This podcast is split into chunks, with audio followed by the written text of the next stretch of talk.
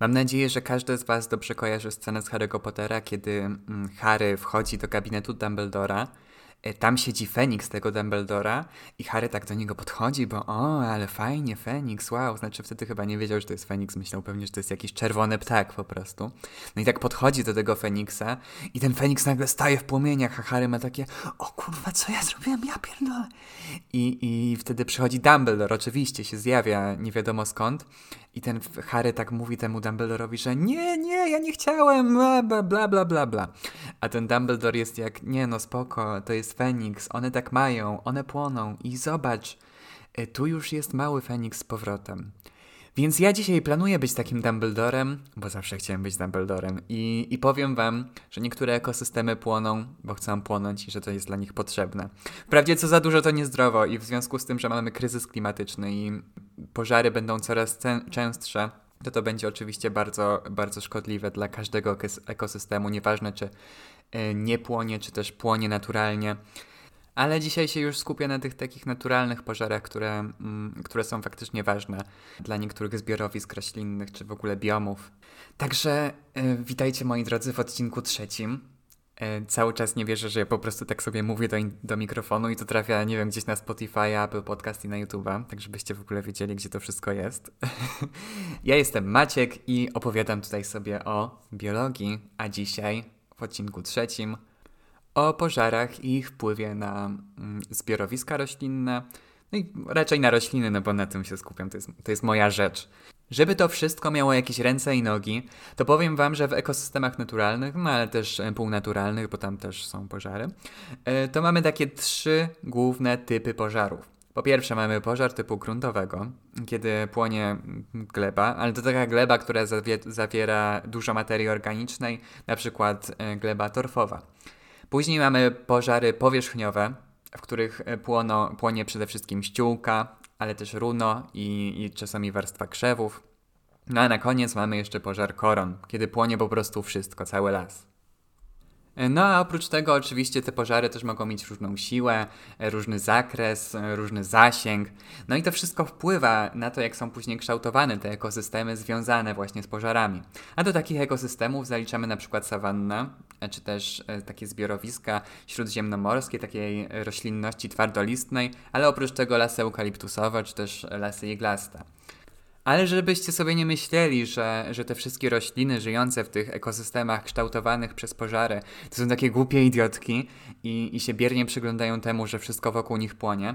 No co to to nie, kochani. No te rośliny wszystkie nazywamy pirofitami. Zresztą bardzo lubię tę nazwę, ona jest bardzo mm, fajna i taka trochę tajemnicza. I te pirofity wykształciły przeróżne przystosowania, które mają je chronić przed ogniem, albo takie przystosowania, które sprzęgają ze sobą pożary i rozmnażanie tych roślin. No i takim przystosowaniem jest m.in. gruba kora u roślin drzewiastych. I ta gruba kora ma chronić tkanki położone poniżej, zwłaszcza cambium, które wytwarza tkanki przewodzące. No i taką grubą korę obserwuje się m.in. u drzewa zwanego Quercus macrocarpa, czyli dębu wieloowocowego. Te nazwy polskie to są w ogóle nieważne, zapomnijcie o nich. Ale i takie będę mówić, no bo ludzie je bardziej preferują, niestety. W każdym razie ten Quercus macrocarpa e, żyje sobie w Ameryce Północnej, w takich ekosystemach, które są właśnie wystawione na działanie ognia. No i tam sobie jakoś toczy się to jego życie dzięki tej grubej korze. Innym przystosowaniem może być wytwarzanie takiej grubej łupiny nasiennej, innymi przez rośliny z rodzaju Arctostaphylos. Po polsku to jest chyba mącznica? Nie wiem. Chuj wie, jak to jest po polsku, nieważne. E, I ta gruba łupina nasienna otwiera się dopiero po tym, kiedy zostanie wystawiona na działanie ognia. Więc te nasione są zdolne do wykiełkowania dopiero e, po pożarze. Niektóre trawy radzą sobie z pożarami w taki sposób, że chronią to, co jest w roślinie najcenniejsze, czyli stożek wzrostu, który odpowiada oczywiście za wzrost. I one chronią ten stożek wzrostu w taki sposób, że otaczają go martwymi liśćmi. I te martwe liście w czasie pożaru oczywiście sobie trochę spłoną, ale trochę też nie. I e, chronią to, co jest w środku, czyli ten stożek wzrostu. No one są taką po prostu okrywą. Niektóre z drzew szpilkowych y, są bardzo sprytne i pomyślały sobie, że mogą zrobić tak, że dojrzałe nasiona zatrzymają sobie w szyszkach na trochę dłużej niż powinny, bo są nadopiekuńcze. No i te nasiona są uwalniane dopiero po, pod wpływem ognia, no bo szyszki się dopiero wtedy mogą otworzyć. I te nasiona mogą sobie w tych szyszkach siedzieć naprawdę bardzo długo, bo do kilku, kilkunastu lat. I tak sobie oczekiwać na to, aż, e, aż się ten ogień pojawi w środowisku. I taką strategię przejęła m.in. sosna Banksa, czyli Pinus banksiani. E, ona sobie właśnie zatrzymuje na trochę dłużej te, te nasiona w szyszkach i czeka, aż się pojawi pożar. No ale dobra, tam o tych przystosowaniach to można jeszcze mówić długo i długo, one i tak by się nie skończyły. E, ale skoro już wymieniłem sosnę Banksa, przypominam Pinus banksiana, e, to trzeba coś więcej powiedzieć o tych sosnach, bo sosna to jest rodzaj, który tak został trochę ukształtowany w swojej historii ewolucyjnej przez ogień. No i ta sosna, czyli cały rodzaj Pinus, powstała tak około Mezozoiku, czyli dawno temu, i tak ewolucyjnie się trochę rozdwoiła na dwie takie gałęzie, na dwa podrodzaje, bo powstał podrodzaj e, Pinus, tak, tak samo jak rodzaj, czyli Pinus Pinus, i powstał jeszcze podrodzaj Strobus. No i te dwa podrodzaje jakby trochę zamieszkiwały różne siedliska, bo podrodzaj Pinus E, był właśnie wystawiony na działanie częstych pożarów, podczas gdy podrodzaj Strobus trochę rzadziej był e, atakowany przez pożary. No więc one tak trochę jakby wykształciły różne przystosowania, no bo tam gdzie nie było tych pożarów, no to tych e, przystosowań mm, pod te pożary tak no nie opłacało się trochę wykształcać. No podczas gdy w przypadku podrodzaju Pinus no te przystosowania były na wagę złota. No i jak już tutaj dobrze widać, wśród tych sosen doszło do takiego rozdwojenia trochę, bo niektóre nie chciały żyć w tych e, siedliskach atakowanych przez ogień, a inne no jak najbardziej, nie? No i w przypadku tych drugich powstała właśnie taka gruba kora, taka gruba kora, która miała chronić tkanki położone poniżej e, i ona powstała tak około od 89 do 126 milionów lat temu. No, czyli bardzo dawno. E, I tak się składa, że to się nakładało na czas, kiedy stężenie tlenu w atmosferze było tak stosunkowo wysokie. No a jeżeli stężenie tlenu w atmosferze jest takie właśnie trochę wysokie, no to mamy dużo pożarów, no bo tlen jest niezbędny dla ognia. Jeżeli jest go dużo w atmosferze, no to ten ogień no, trochę łatwiej powstaje niż kiedy jest go mało w atmosferze. No ale dobra, tam to był tylko taki mały, drobny przykład.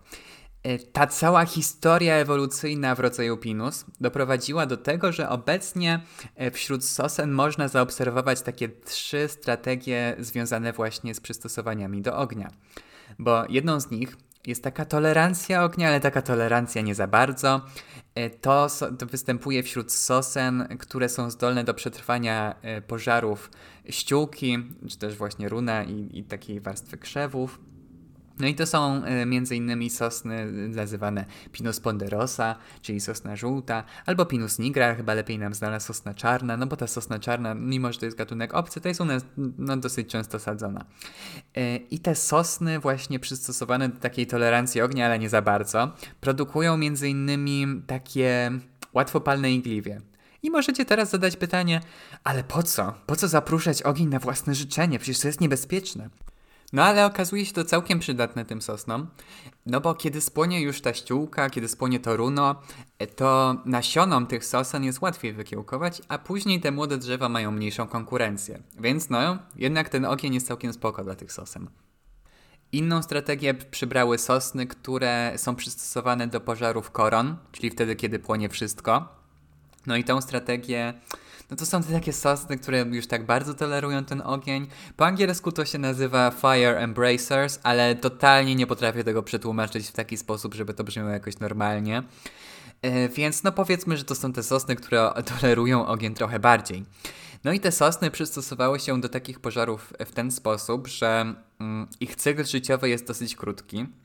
No bo musi się zmieścić w tym czasie od jednego pożaru do drugiego pożaru, czyli mamy jeden pożar, spłonęło wszystko, e, sosna po tym pożarze musi wykiełkować, e, dorosnąć i wydać swoje nasiona, no i wtedy mamy drugi pożar, który znowu trawi wszystko. No i też te sosny wykształciły takie przystosowanie właśnie z tymi szyszkami, że te szyszki się otwierają dopiero pod wpływem działania ognia. I do tego typu sosen można zaliczyć m.in. Pinus attenuata, czyli sosnę sękatą, albo Pinus e, właśnie banksiana, którą już znamy wcześniej, czyli sosnę banksa. No i ostatnia ze strategii to jest taka, która po prostu polega na unikaniu ognia. To są te sosny, które żyją w siedliskach, gdzie ten ogień zazwyczaj e, nie występuje. Do takich sosen można zaliczyć m.in. Pinus cembra, czyli dobrze nam znaną sosnę limbę. No i te wszystkie przystosowania do ognia to jest taka dosyć kosztowna sprawa. E, no bo na przykład taka gruba kora, no to to jest dosyć oczywiste, że wytworzenie właśnie takiej grubej kory jest dosyć kosztowne, no bo wytworzenie tych tkanek, no i jeszcze takich substancji, e, które będą w tej korze, no, no kosztowna sprawa, jak już powiedziałem. Albo też e, te, to z tymi szyszkami, że te szyszki się otwierają dopiero po, po kontakcie z ogniem. No a wcześniej to sobie po prostu siedzą na gałęziach. No jak sobie siedzą na tych gałęziach, to jest taka duża szansa, że przyjdzie jakaś wiewiórka i zapierdoli tę, tą szyszkę i, i weźmie tej sośnie nasiona i ta sosna się nie rozmnoży. No tutaj jest znowu taka ryzykowna gra, no więc te przystosowania mają sens dopiero wtedy, kiedy, no, kiedy te pożary mają tam jakąś określoną częstość i to się faktycznie przydaje. A jeżeli no nie, to, no to wtedy nie opłaca się tym roślinom tego, tego wykształcać, no bo umówmy się po co? Po co tracić energię, prawda?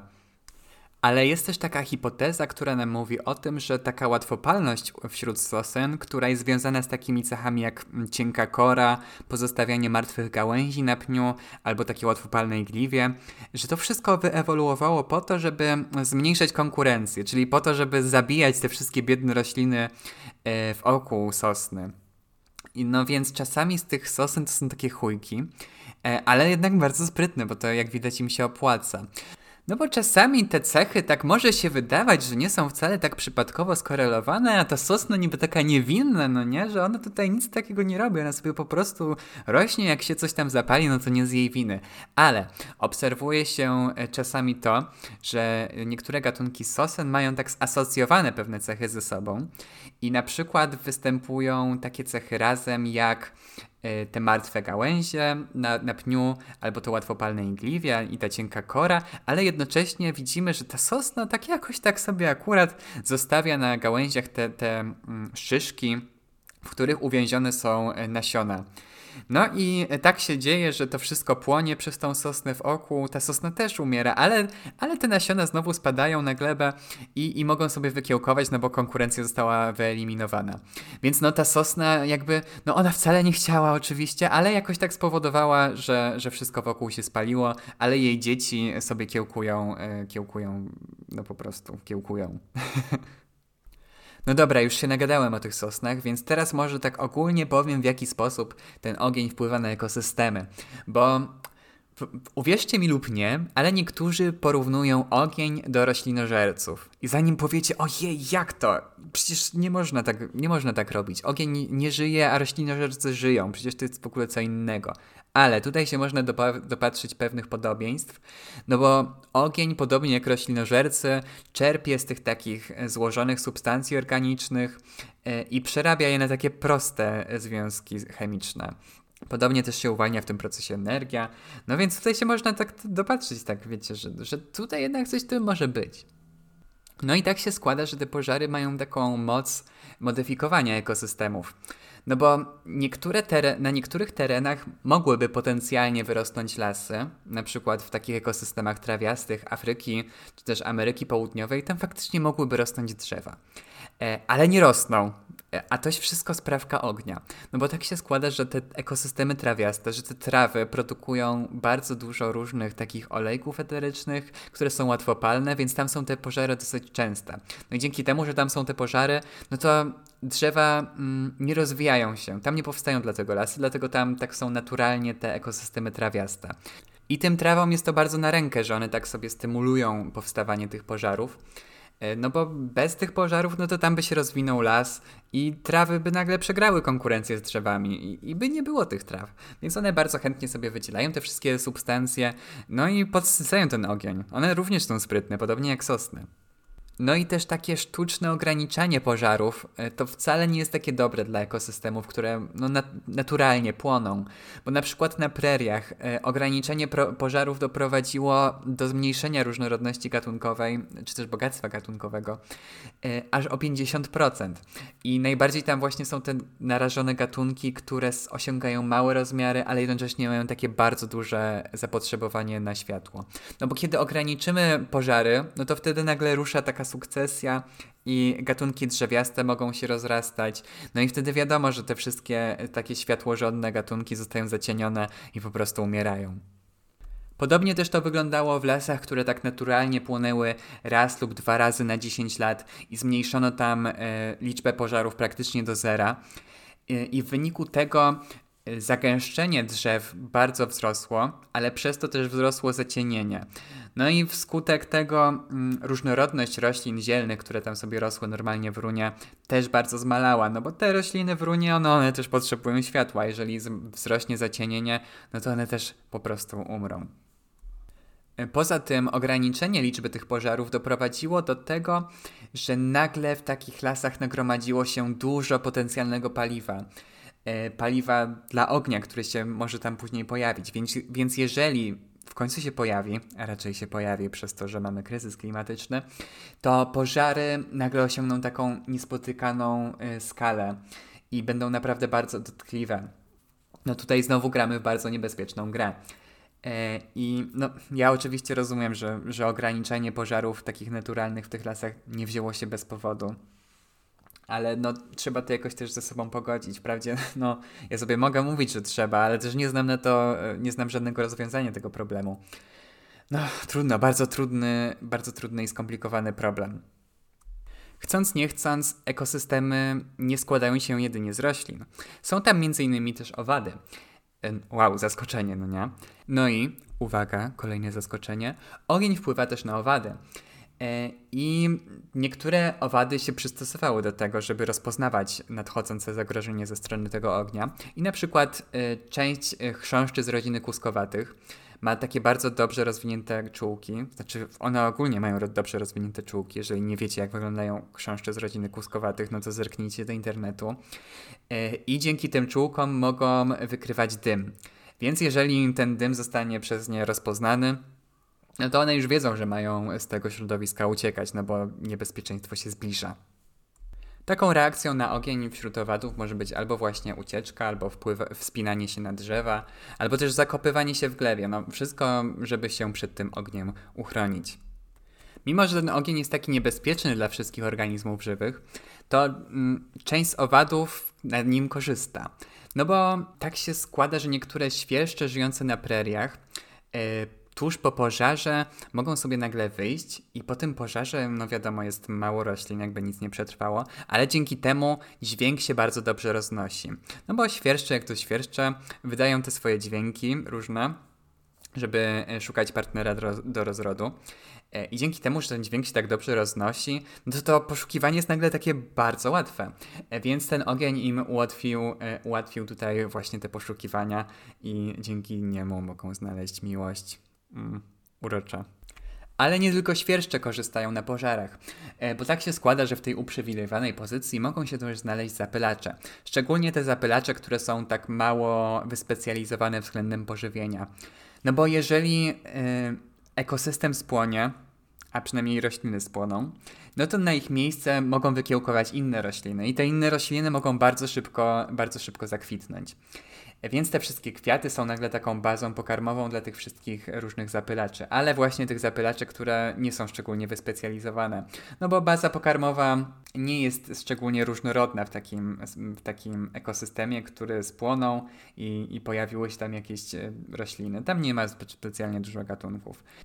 No więc to jest taka baza pokarmowa dla tych zapylaczy, które mają takie szerokie spektrum e, roślin żywicielskich, które tam sobie mogą pozwolić na, na korzystanie z pyłku i z nektaru e, przeróżnych takich roślin i nie wybrzydzają szczególnie. Ogień też może działać na, na jaja owadów, ale no nie w taki bezpośredni sto, sposób. No bo ogień zwiększa oczywiście temperaturę gleby, no a w tej glebie nierzadko są zawarte jaja tych owadów. No i kiedy ten ogień tak zwiększa temperaturę tej gleby, to tam się robi tak ciepło i nagle te, te jaja mogą się bardzo szybko rozwinąć i, i nagle powstają e, całkiem nowe młodociane okazy. No ale oczywiście ten ogień to wcale też nie jest nic fajnego dla, dla owadów, no bo zdarza się na przykład tak, że ogień może stymulować y, rośliny, znaczy drzewa do wydzielania żywic. No a te żywice mają taką odstręczającą moc, jeżeli chodzi o chrząszcze, więc takie drzewa stają się nagle takie bardziej odporne na chrząszcze. Te chrząszcze niespecjalnie chcą później na nie siadać i, i się na nich pożywiać. Więc to jest dla, takie korzystne dla roślin, ale no niekorzystne tym razem dla chrząszczy, no przykro mi bardzo. Oczywiście teraz sobie mówię o takich raczej drobnych zjawiskach, ale one wszystkie się sumują w taką dużą całość. E, I ten po, te pożary mogą właśnie zmieniać stosunki e, gatunkowe, mogą modyfikować łańcuchy troficzne. Tutaj się zmienia bardzo dużo, tutaj się zmienia udział różnych roślinożerców, czy też drapieżników. No i to wszystko jest ze sobą w taki bardzo skomplikowany sposób powiązane i no nie przekażę tego w 20-minutowym nagraniu. Niestety, a bardzo bym chciał, ale chyba ja nie jestem na tyle kompetentny, żeby też to przekazać. No bo niestety nie znam się za dobrze na owadach, no trudno. Nie da się znać na wszystkim, prawda? Zresztą, no ja tutaj nie mówię, że jakieś tam super też znam na, na, tych, na tych wszystkich rzeczach. Ja sobie po prostu czytam literaturę i ją tutaj wam przedstawiam. No dobrze, to już jest chyba wszystko, co na dzisiaj chciałem przekazać. Jak widać, ten ogień to jest bardzo ciekawa sprawa, a nigdy się nad tym jakoś szczególnie nie zastanawiałem, że, y, że, że on ma takie duże oddziaływanie. No, znaczy, oczywiście ma bardzo duże oddziaływanie, no bo bezpośrednio jakby spala organizmy żywe, ale nigdy nie myślałem o takich y, stosunkach ekologicznych, że, to jest, że wywiera taką dużą presję y, selekcyjną. No i faktycznie wpływa dosyć mocno na te organizmy. Mam nadzieję, że Was trochę tym zainteresowałem. Jeżeli chcecie sobie coś na ten temat więcej poczytać, no to literatura, z której korzystałem, jest podana w opisie. A na dzisiaj dziękuję. Dziękuję, że tego przesłuchaliście, dziękuję, że poświęciliście mi swój czas. I do usłyszenia w następnym odcinku. Jeszcze nie wiem, co w nim będzie, ale na pewno coś ciekawego, bo biologia jest totalnie ciekawa.